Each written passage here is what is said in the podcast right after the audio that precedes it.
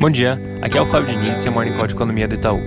Ontem nos Estados Unidos, o presidente do Banco Central confirmou as expectativas e oficializou aquela mudança no arcabouço de política monetária que a gente vinha comentando. Como eu mencionei ontem, a ideia é que agora a meta de inflação vai passar a seguir uma média. Ontem, no, no simpósio de Jackson Hole, foi estabelecida que o Banco Central vai buscar uma inflação que tem uma média de 2% ao longo do tempo.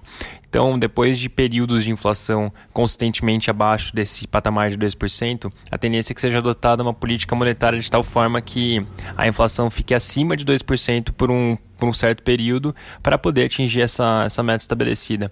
Teve uma fala importante também do, do Jerome Powell no sentido de que o nível máximo de emprego é um objetivo amplo e inclusivo e que é possível ter um mercado de trabalho robusto sem ter uma, uma disparada na inflação. Agora cedo também saiu o dado de vendas do varejo do mês de julho para a Espanha. O resultado mostrou uma alta de 1,2% no mês, vindo de uma alta bem forte no, no mês de junho. E apesar de uma recuperação agora num ritmo um pouquinho mais lento, já está se aproximando bastante do, dos níveis pré-pandemia. Passando para o Brasil, o noticiário segue com uma série de discussões sobre o auxílio emergencial. Segundo o G1, por exemplo, a equipe econômica teria chegado num acordo de 300 reais é, para prorrogar o auxílio até o final do ano. Então, a ideia, segundo o jornal, é que o próprio presidente Bolsonaro deve fazer um anúncio nessa direção hoje ao longo do dia.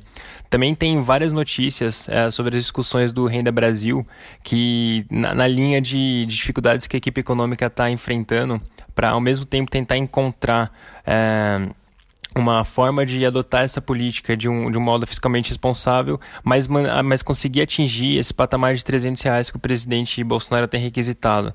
Lembrando que tem uma expectativa de que hoje o ministro Paulo Guedes apresente uma nova proposta de, desse programa do Renda Brasil para o presidente. Então é bem provável que ao longo do dia a gente tenha novidades nessa frente.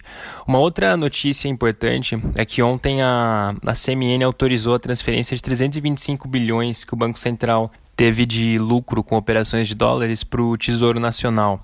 É, então, essa medida ela acaba trazendo um alívio no sentido de que o Tesouro não vai precisar emitir é, agora, no momento que o mercado está em condições ruins para poder cobrir dívidas que estão vencendo.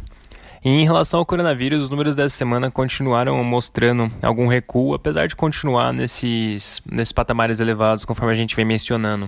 O número que vale a pena destacar é que ontem a média móvel de 7 dias do da quantidade de óbitos caiu para 906, que é o menor valor desde 22 de maio. Também é importante acompanhar como esses números vão evoluir agora nas próximas semanas.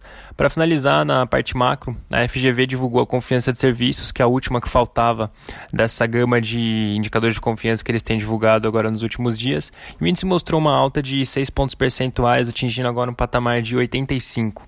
É importante que mencionar que, assim como foi com outros indicadores, esse aqui também mostrou um resultado um pouco melhor do que tinha sido sinalizado pela prévia que a FGV divulgou duas semanas atrás. E um outro ponto importante é que também está um pouco acima do, dos níveis é, observados em março, que estavam em 82,8, que é quando os primeiros impactos da pandemia começaram a, a ser sentidos. É isso por hoje, um bom dia e um bom final de semana a todos.